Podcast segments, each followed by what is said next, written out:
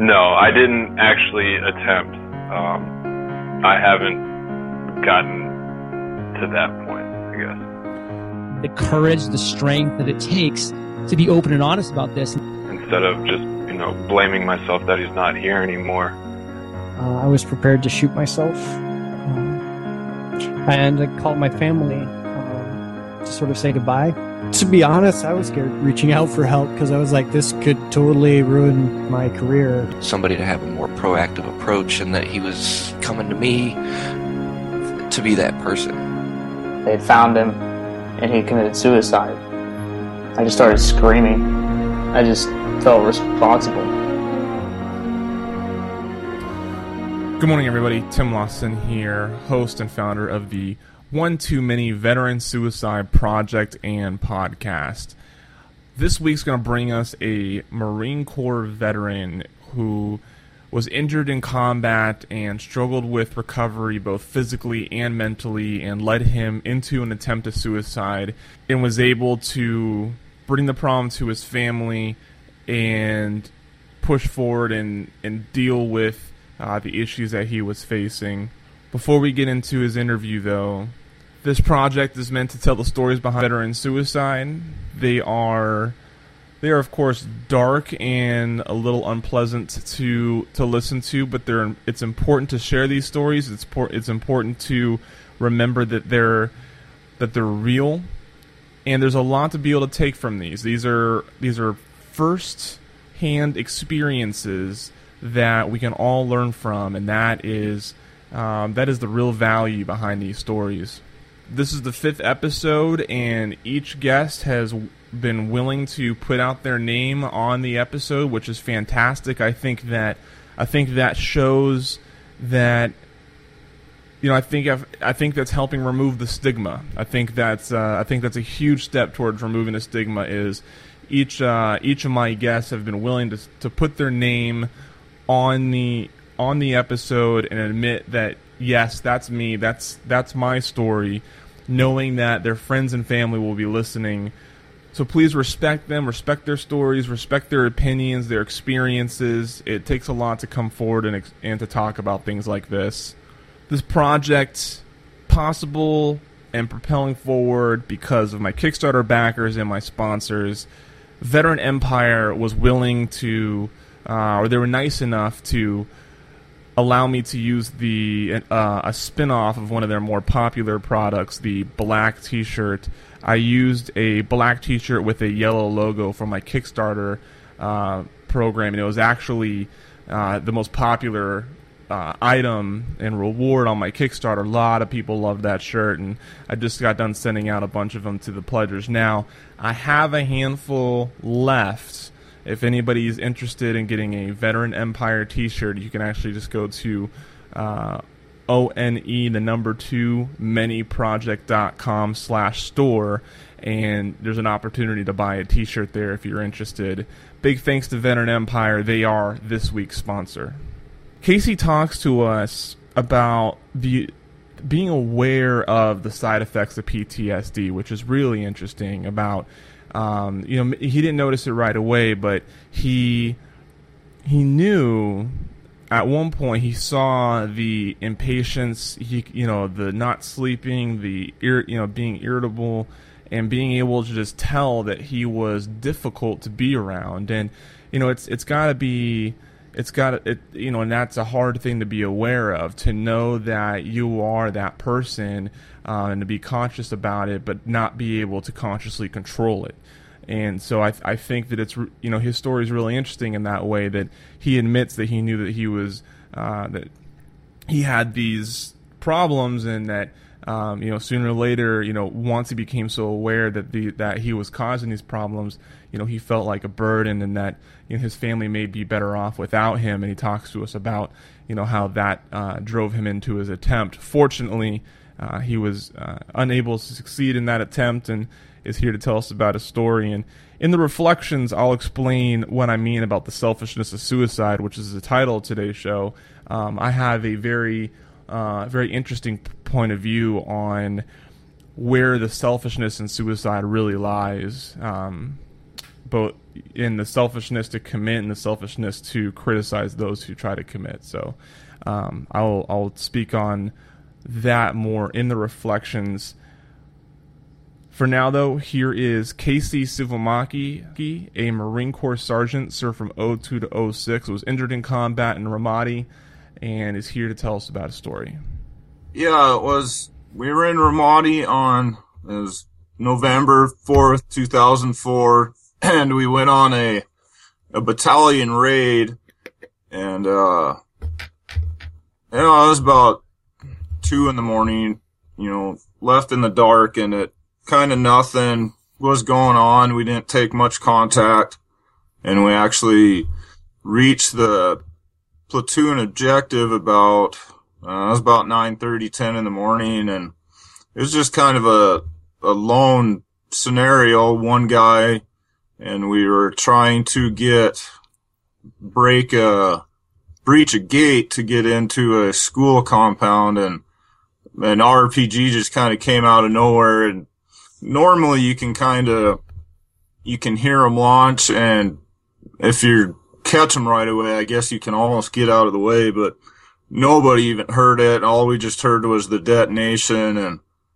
it went kind of past me, and it hit where the, the road and the curb would meet, and it, the blast, the main blast went past me in the other direction, I guess, and I just kind of got sprayed with debris and rocks and Uh, the back blast off of the, the street, and it, uh, got my, my foot, my shin, my calf, my back, my shoulder, my face. I ended up losing, uh, my left index finger. And when I got medevac from there, I went from Ramadi immediately, immediately to Junction City. And then from there, I went to, uh, Blod, where I went to my first surgery.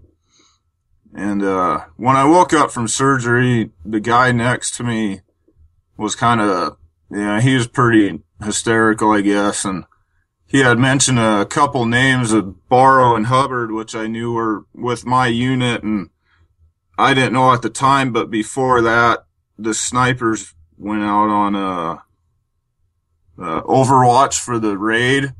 And they had gotten hit with an I E D. So uh, two of my friends from boot camp and S O I and everything were, they were killed that morning. And another one was wounded, and another, another Marine that was in Fox Company with me during the invasion was wounded with me. And he was actually sitting across from me in uh, the recovery room, which was kind of nice, I guess. It was nice to have a, a familiar face there when this type of event, but he was hurt pretty severely too. And then, um, from Blod, I went to Germany, and I spent six days in Germany. And then when I got back to Pendleton, took about a week to get back to stateside, and I had a year left on my contract.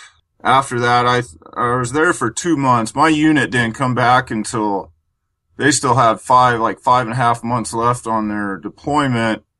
So after that, I was kind of on my own program for the rest of my enlistment, and just, you know, it was a lot of medical from there. And, you know, and then I decided to get out and move my family back to Great Falls in Montana, where I'm from. And, you know, things just kind of slowly started to go downhill from there. And, How did, how did, how was the transitional experience for you getting, you know, exiting the Marine Corps? Um, you know, did you, did you feel well prepared? It wasn't too bad. I mean, the lab, my last year, I felt pretty good going, getting ready to get out. And it seemed like things were easier staying in the military environment.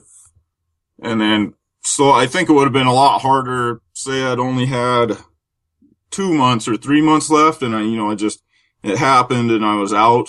Yeah. I think that, that would have been probably even worse. I kind of had time to prepare myself, and I thought I was going about it, you know, had a good idea about what I was going to do work-wise and, you know, getting everything situated, but it didn't quite turn out like I thought it would.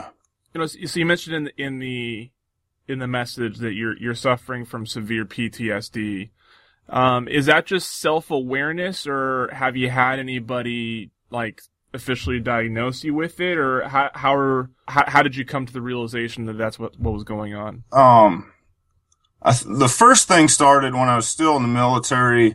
You can't sleep, you know, depression and everything. But it seems like everybody I knew too. The very first thing that happens is nobody can sleep. I mean, you just you lay there, you can't you can't even get drunk and, you know, pass out. You just can't sleep, period. So that was kind of the first deal of it. And then, you know, they start with the sleeping meds and then the antidepressants and there, the irritability and there's no, you don't have any, well, I don't have any patience and it just, you're on a real, uh, short fuse, I guess, all the time. And when and were you were you self-aware at the time? Like, did you realize that what was going on and you just couldn't help it? Yeah, kind of. You know, things started to get, you know, different. And then uh, I went to to see a psychiatrist or whatever on Pendleton. And, and then, yeah, just things start not working right. And you start noticing yourself that you don't like crowds and, you know, you just kind of want to keep to yourself, and but you kind of notice it yourself at first, and then after a while they have all these mandatory surveys and, you know, P T S D uh checklists that you got to do every time you go to the V A or whatever, every so often. And then when the, you start going through those lists, and I mean, you're checking every box they got, and that's when it kind of really sets in that that's what's going on. And he, he said he attempted suicide um, this summer. I'm assuming you're talking about the summer of two thousand thirteen. Yeah. Um, what? Um, I mean, go, you know, explain to me what what, what happened. Um, this summer, you know, it kind of. I've been dealing with my back. I have a really bad back from uh, the injuries and just the whole carrying the heavy rucksacks in the military, and it's just that's been a big deal. I've taken narcotics. I think it's been a daily thing now for at least four years now. And, um, my wife at the time doesn't want, you know, nobody wants me taking the narcotics because they're bad for your body. And, and then that kind of gets involved. And then I was working night shift at the post office, and the hours and the between the bad hours at work, the bad shift, the pain from the my injuries and um things just start kind of falling apart at home, and then the stress level just, you know, it goes through the roof. And I got three daughters, and it just it gets to a point where um you just feel like th- they'd be better off without you. And it just it kind of snowballs once things go start going the once things start going south. It just it kind of keeps going, and you get to the point where just it would feel better if you would think it'd be easier if you weren't there and they didn't have to deal with everything. You know, Casey, what, um, I mean, how did, how did you attempt? I tried, I took, um, I was taking morphine for my back, and I tried to overdose on the morphine pills. I had built up such a tolerance from taking their narcotics for so long. I mean, it didn't even faze me. It just ended up in the hospital. And uh, afterwards, you know, the next day, I, you know, knew what I'd done, and I had to tell my parents and go to the hospital to, you know, check yourself in an emergency room. And I ended up going to the V A hospital here in Helena, which is like an hour and a half drive. So, you, you know, you're sitting in the car, you, everybody's driving down there. You got to tell them, you know, what you just did, and it's just, uh, it's, it's a pretty low feeling, I guess. Yeah, I mean, it's, um, you know, I don't, I don't know if I, how obvious or clear I make this, like in the Kickstarter and stuff. You know, so I've, I've, I've been, I've suffered through suicidal behavior before, um, and I know what that's, uh, you know, fortunately, my only attempt didn't turn, uh, wasn't as severe to where I had to admit to people what happened. It just, uh-huh. it just appeared that I was sick, you know, the next day. Yeah. Um, same thing. I, I attempted to overdose. Um, my, my mother had like some muscle relaxers or something, or what I, I knew she had some muscle relaxers in the, um, in the cupboard, and I, I grabbed the bottle that I assumed were them, and, you know, I just threw down the whole bottle and, and, you know, chased it with a beer. Yeah. Um, woke up the next morning with just a twisted stomach. My body, you know, tried to process all of that medication. Mm-hmm. Um, and I was just really sick. But fortunately, you know, I didn't have to, you know, I just appeared to be really sick. Yeah. You know, couldn't keep anything down. So it just seemed like either like a flu or food poisoning or something. So, um, I didn't have to admit to anybody what had happened, which is good, because it, it would, it would have raised some red flags that probably were unnecessary at the time. Yeah. Um, So I, I know what that's like to sort of, you know, wake up the next day and you're like, what did I just do? You know, like, yeah. why? Yeah. Um, so, you know, when it, when you were, when you were able to reflect on what you had, what you had just done, did you, did you feel like any remorse? Did you feel bad about it? Or, you know, I guess even a better question is like, you know, what, what during your reflection on what you just did made made it to where you weren't going to try again?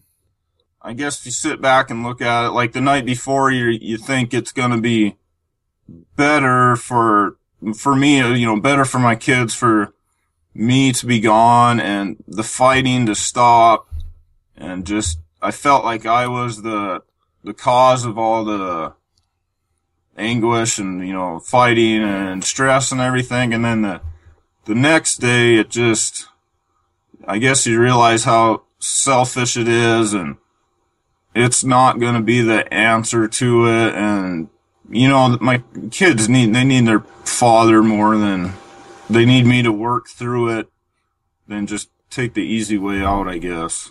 What, um, you know, so what was the response from the people around you? Um, my parents immediately, you know, we love you and we're going to get you the help that you need. And unfortunately, from my ex, it's, why'd you do this? Why are you so selfish?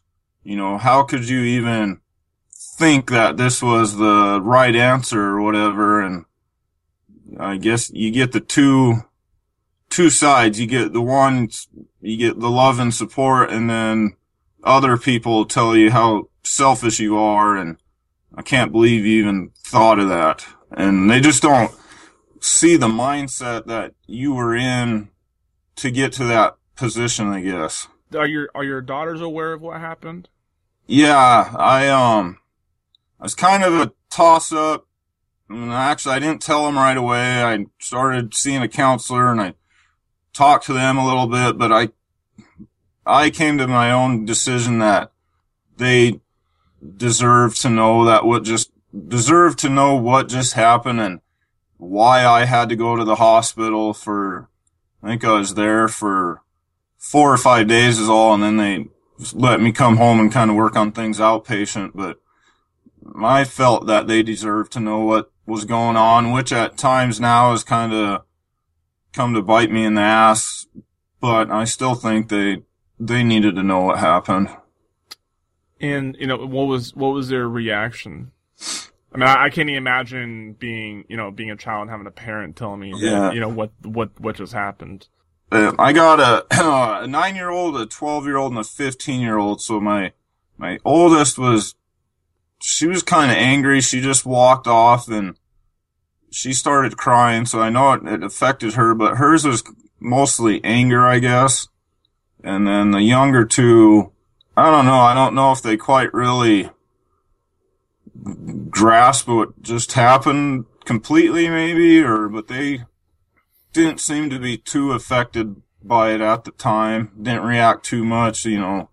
Gave me a hug and told me they loved me, and, and that was kind of it. And really, none of them, you know, it's been what, seven or eight months now. It's no one really wants to bring it up. Yeah.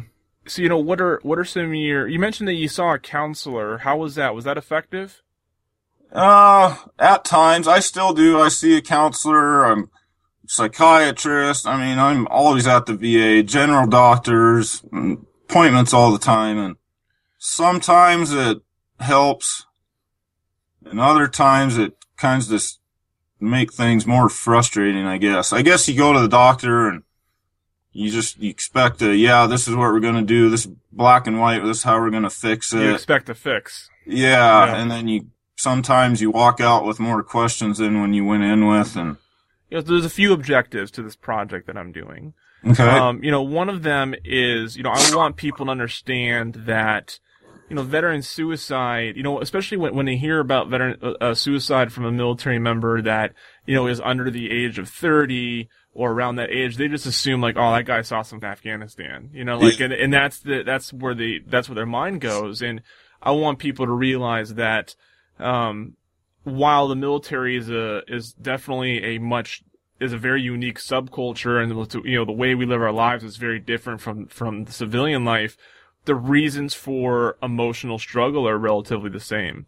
Uh-huh. You know, and, you know, sometimes it has to do with sexual trauma. Sometimes it has to do with transitional issues. Sometimes it's post-military life just isn't working for them. So then the second objective to that is, you know, it's, you know, it's, it's hard to know what to do. You know, it's hard to know on both sides, right? When you're the person that's, that's battling a suicidal behavior, you don't want to scare anybody. Yeah. You know, because it's even hard, like, because you face this dissonance inside of you of like, well, maybe I don't actually feel this way. Maybe I'm just like really sad right now. Uh-huh. And so you don't want to reach out for help because you don't want to like sort of jump the gun and then all of a sudden create problems that maybe aren't there. Yeah. Um, and then on the other side, when you're the, when you're the, the bystander, when you're the observer and you notice that something's off, like, it's hard to intervene. It's really, you know, it's so awkward. It's so like, who, no one wants to ask someone, are you thinking about hurting yourself? Yeah, because it's a pr- pretty touchy subject to bring up. Yeah, because if they're not, they're gonna like they're it's all of a sudden they're gonna disconnect from you because they feel like they're giving that impression. Yeah. And if they are, they're gonna guard themselves because all of a sudden now they're vulnerable. And one of the things that I'm trying to do with this is I'm trying to maybe open a light to practical proactiveness that can that can take place where some where we can intervene in each other's lives without directly having to address these issues, you know, like where, you know, how we interact with each other, things, ways that we try to get involved with each other, things that we do um, to just sort of enhance each other's lives that sort of derails this suicidal behavior without even having to, you know, put our finger on it right away. Yeah. You know, you mentioned you're on morphine. I'm assuming that's for your back, right? Yeah. Are you still on it right now? Uh, I'm taking, I'm down to hydrocodone now, like Vicodin or whatever. Right. But I'm no longer working either. I'm fully disabled now. You're fully disabled now? Yeah, through, I'm one hundred percent through the V A and Social Security. So, I mean, this is going to be a very broad question. I want you to answer it with the first thing that sort of comes to you. Okay. What are you doing right now? Uh, right now I'm just trying to stay busy. Um, I'm trying to get my shit together, you know, uh, with the divorce. I'm living with my parents, trying to get my, my mind and my body right. And, you know, um, just trying to get shit moving forward the best I can. And, right.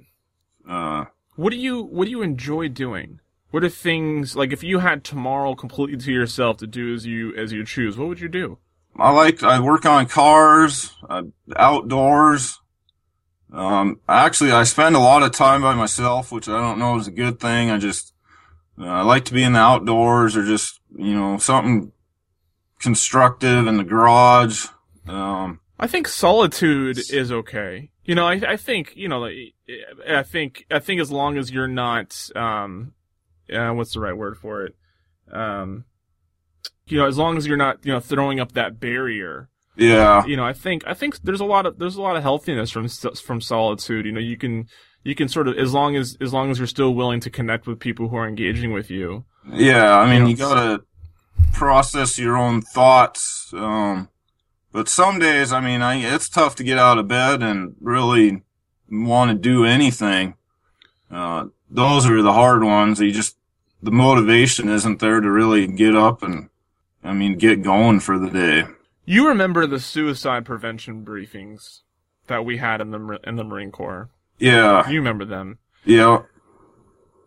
If you, and it's sort of hard to place this, but you know, if you, um, let's, you know, let's say two weeks before your attempt, you had experienced one of those suicide prevention briefings. Do you think during your attempt you would have even considered anything that was communicated through that briefing?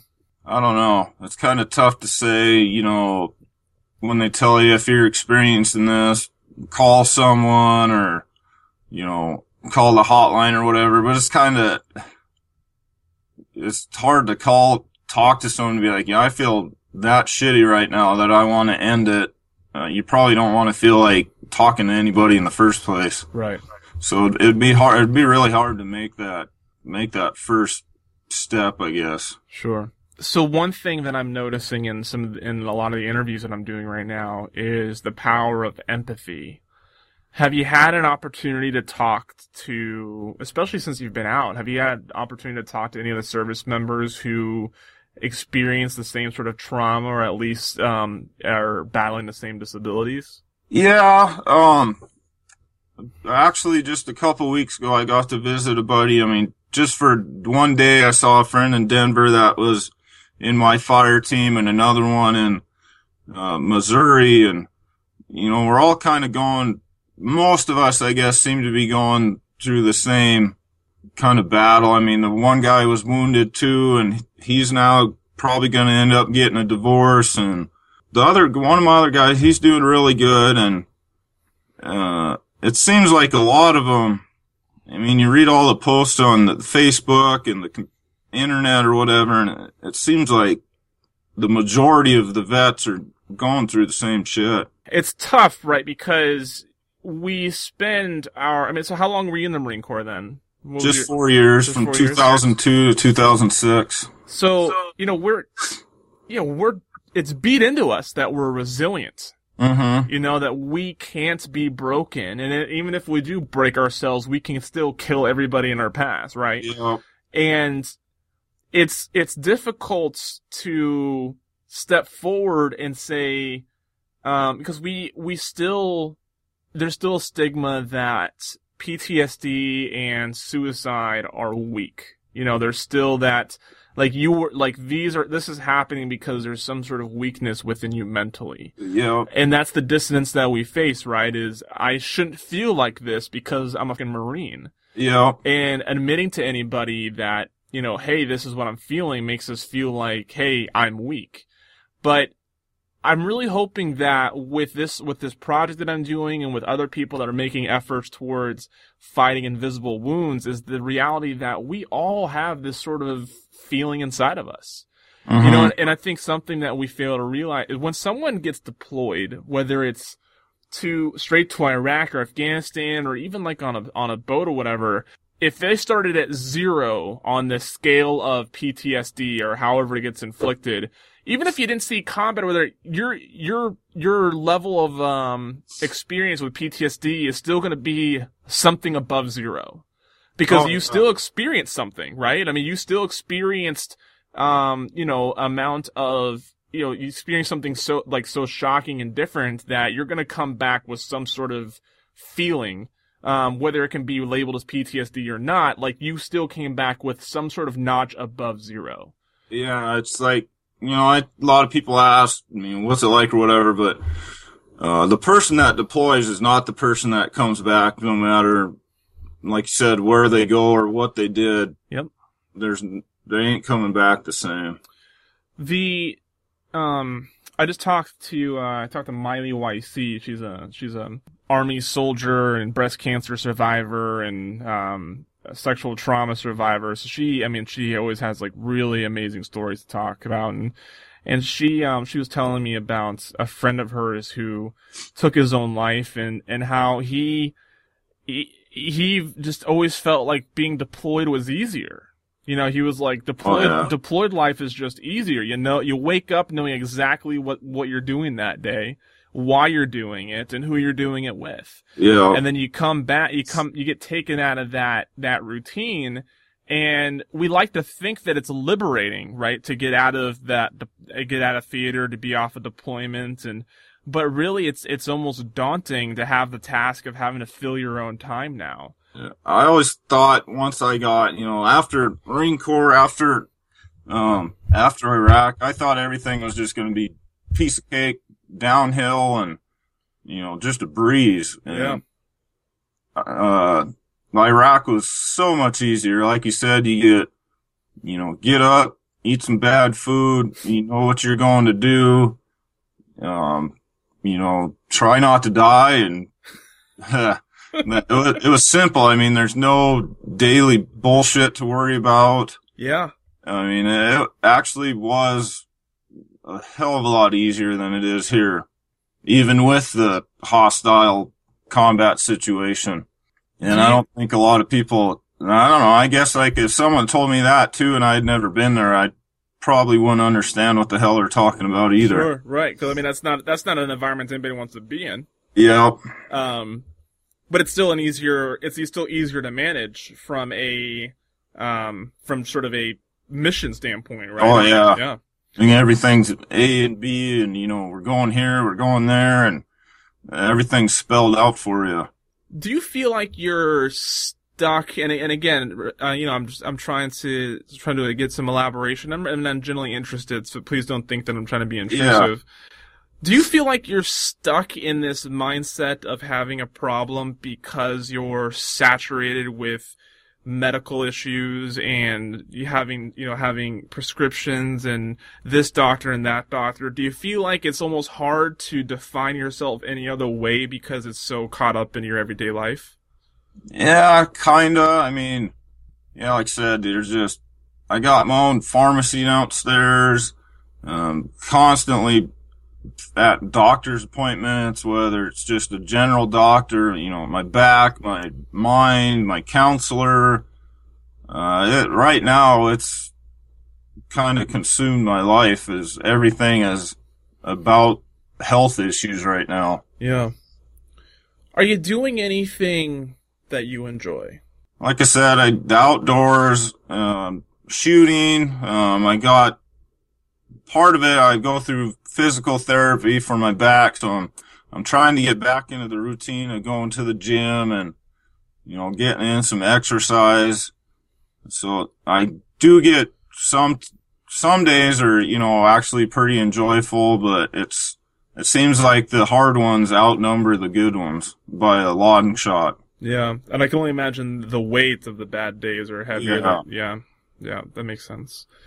Um, so is that, is the occasion over the summer, is that the only time that you, that you, that you actually, um, strongly considered suicide? Yeah. I mean, there's been a lot of times that it's crossed my mind, and it, it still has, but I mean, now after everything this summer, I just, even, I just couldn't do it because of my kids. Um, but that's, that's by far the farthest and the strongest that those feelings have ever been. Yeah. No, you said you, you've met up with some friends, you know, some other, um, you know, other Marine buddies of yours that some are experiencing the same issue, some are succeeding, um, mm-hmm. getting past it. What, um, have you been able to sort of take anything from their success and, and apply it to your situation, or has that at least, at least given you hope that there is, uh, you know, um, you know, pushing on will, yeah. will bring you, bring you some sort of success?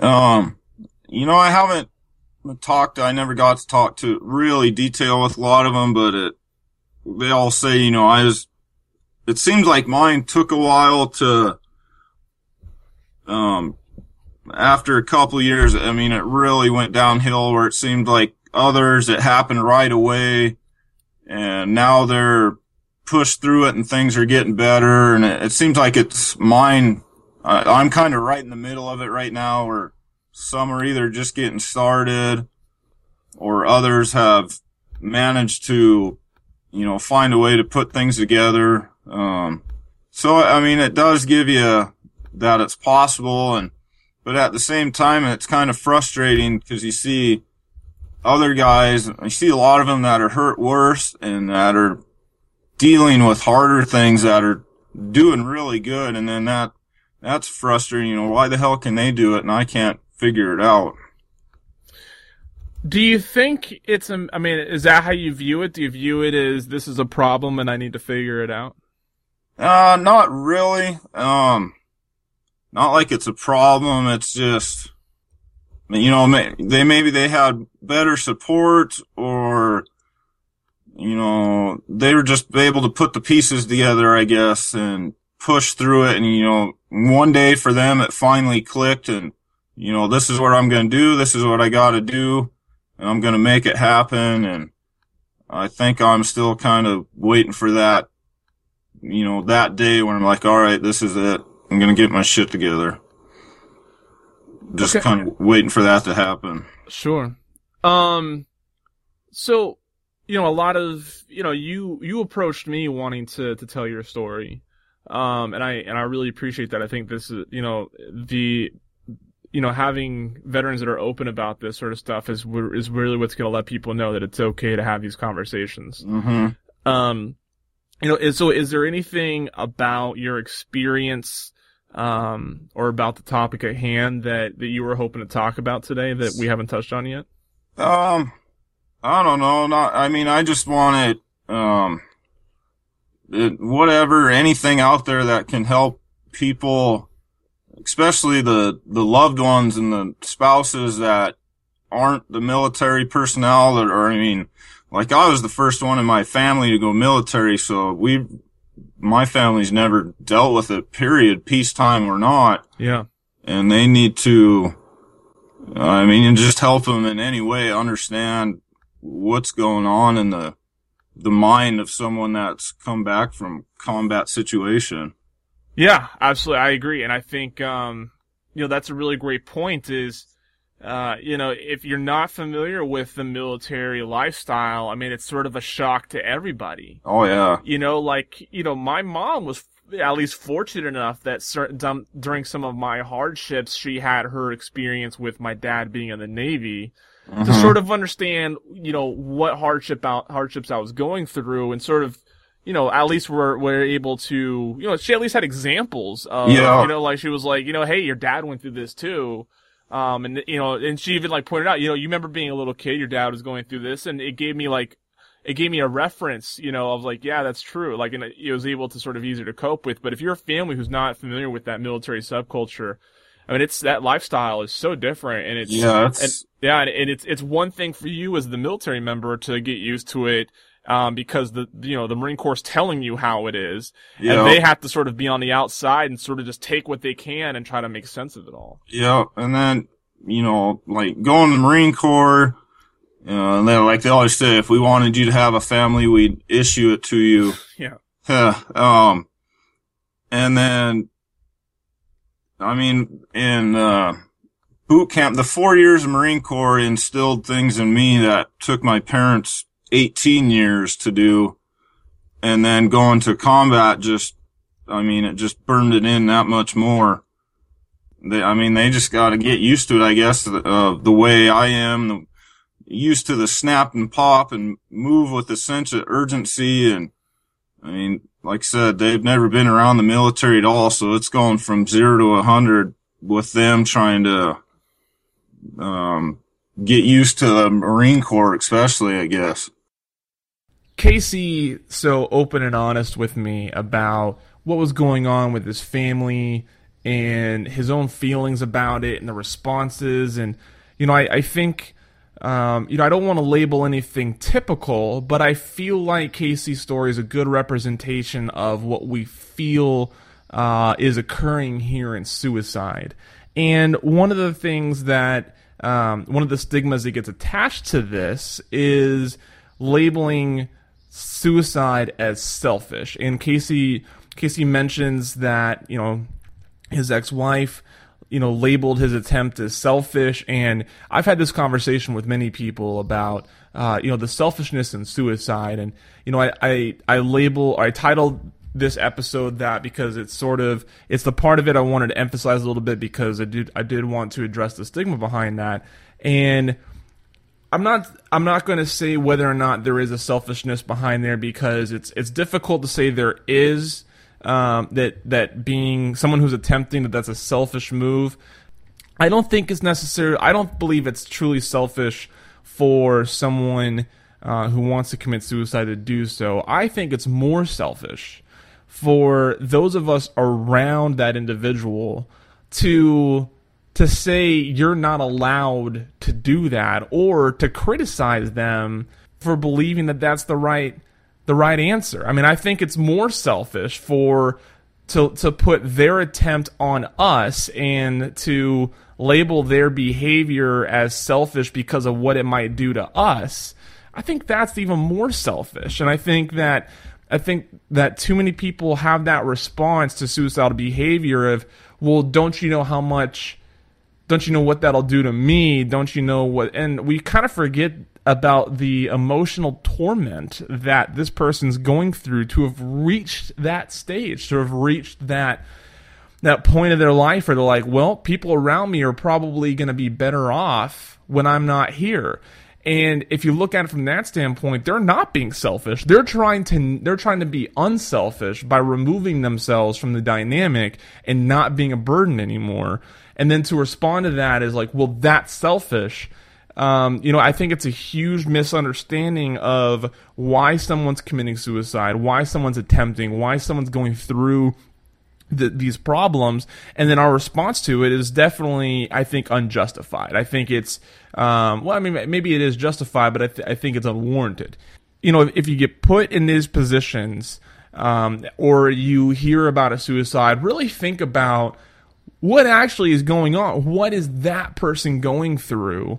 And, you know, what are they, what were they actually trying to accomplish out of that?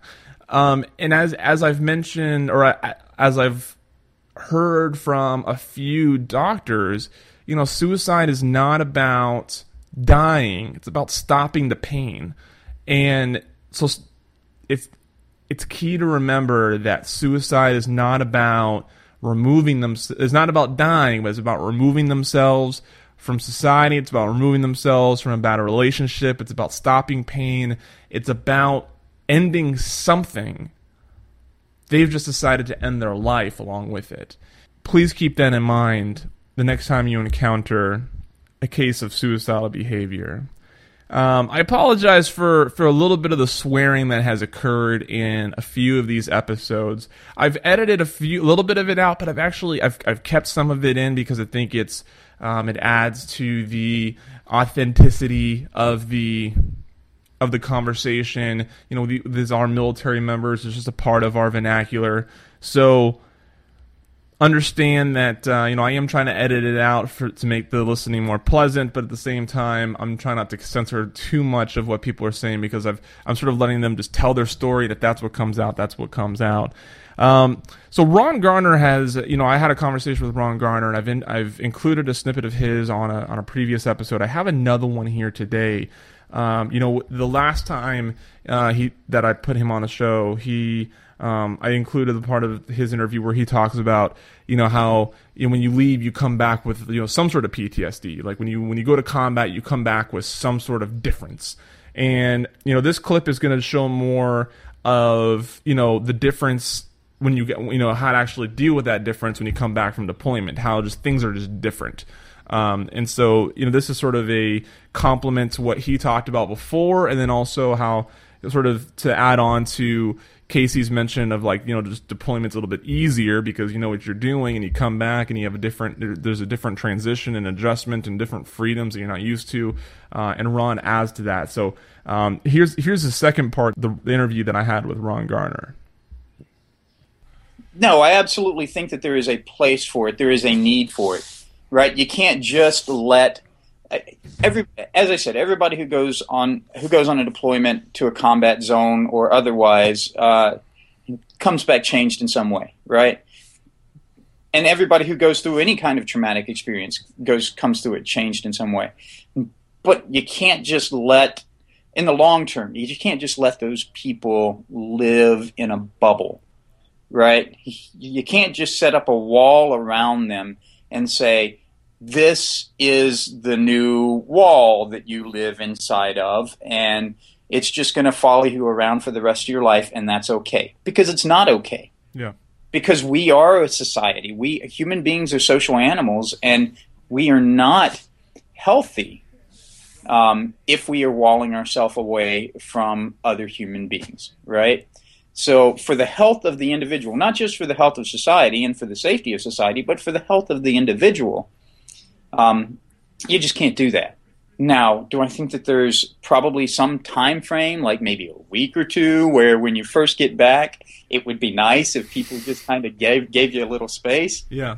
Yeah, because, you know, it's nice to slip into things instead of to, you know, be run over by them, right?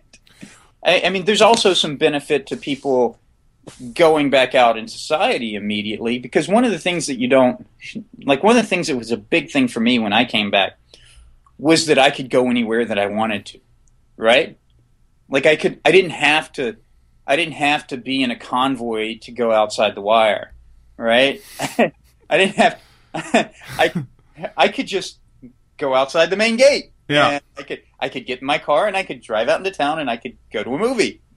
Right? There was a whole world that was open to me. My life was not defined by these little little nodes of space with connectors between them that I could only travel along those connectors if I had a, you know, an entire convoy with me. Right. Right. I, I mean, it's, and, and, and I, you know, there are people who live their entire lives like that, right? There are t- people who live their entire lives with these little nodes of space that they're allowed to, that they're capable of using. And then everything else that that they experience has to be limited by the um, by the, the their safety concerns. A lot of you have a lot of you have mentioned that you really enjoy that second part of each of each um, of each interview, that that second little add-on, that snippet. Some Um, I'm going to continue to do that. I intended to have a Google Hangout every week after a show. That didn't happen. I did happen to have two, which was nice. Um, this week, there will be a Google Hangout. Uh, today is Tuesday the eighth when this is being released. On Thursday the tenth, I will have a Google Hangout. It will be at three p.m. Eastern Standard Time. You can get more information on that at the website, one too many project dot com slash hangout. And that will have more information on this coming up hangout. I'll also share the link on our Twitter and our Facebook. We will be, uh, I will be talking to anybody who joins about the past five episodes, any questions you have, any feedback you have about the project. Um, if you want to discuss ideas that have come up so far. And uh, I'll see if I can even get one of the guests to to join us. Uh, if I see that there's going to be enough people in the hangout, I'll see if I can get one of the guests to to, to join us. So the, the resource for today is going to be Team Red, White, and Blue. And I, I'm bringing them up today because, as as you heard in the interview that I that I did with Casey, I asked him what he likes to do and what he's doing for fun. And you know, part of the reason why I asked that is there's been a lot of power behind Team Red, White, and Blue and their efforts in keeping in keeping veterans active and involved and creating a sense of community. Uh, and for those of you who are not familiar with Team Red, White, and Blue, uh, you know they they have chapters in every major city and and in different in other areas of the state, and they put on activities. They, do, they go on runs and hikes, and they do uh, you know they go rowing, and they do a bunch of different physical activities to keep people involved with a group of people that that they're familiar with, that they have a commonality with, um, and it sort of helps inspire. You know, it keep, you know, exercise is very good for the mind. It's very good for the body. Um, so you know, it, it serves a, a double purpose there. So, uh, Team Red, White, and Blue is the is the resource for this week. I really want I really want you get, I really want people to check them out. If you if you're looking for some, you know, they, they do something about every week depending on the chapter.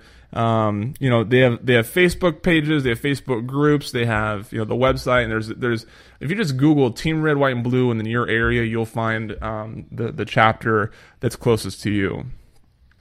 And then of course, I have to thank my wonderful Kickstarter pledgers.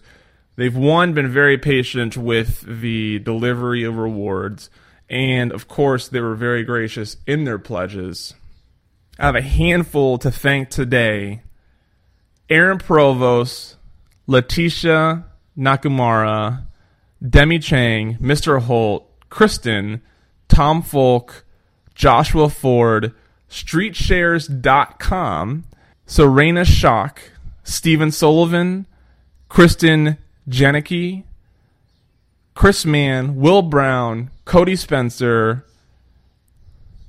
Travis Morrill, Gabe Thompson, Savannah Ramirez, Audrey Temple, Megan Greer, Tim Morehouse, Bob Lighthizer, Mark Young, Brad Skelling, Alicia Chow, Nate the Great, Mark Bennett, and Ron Niebuhr. Thank you guys, girls, everybody, so much for your support. And lastly, if you'd like to support the One Too Many Project, I am in the process of... I am I am going to start my process of creating a five oh one c three so that way I can become a nonprofit and accept donations. But until then, um, I have business transactions that I can uh, that I can still uh, provide um, with you know with shirts and coins and sponsorships. If you're interested in one of the Veteran Empire shirts or one of the One Too Many Challenge coins, you can go to one too many project dot com slash store. Or if you're interested in sponsoring an episode, you can go to one too many dot com slash sponsorship or simply email me, Tim Lawson twenty-one at gmail dot com, where we can discuss, discuss the sponsorship for you. Thank you again so much for listening. I will see you next week.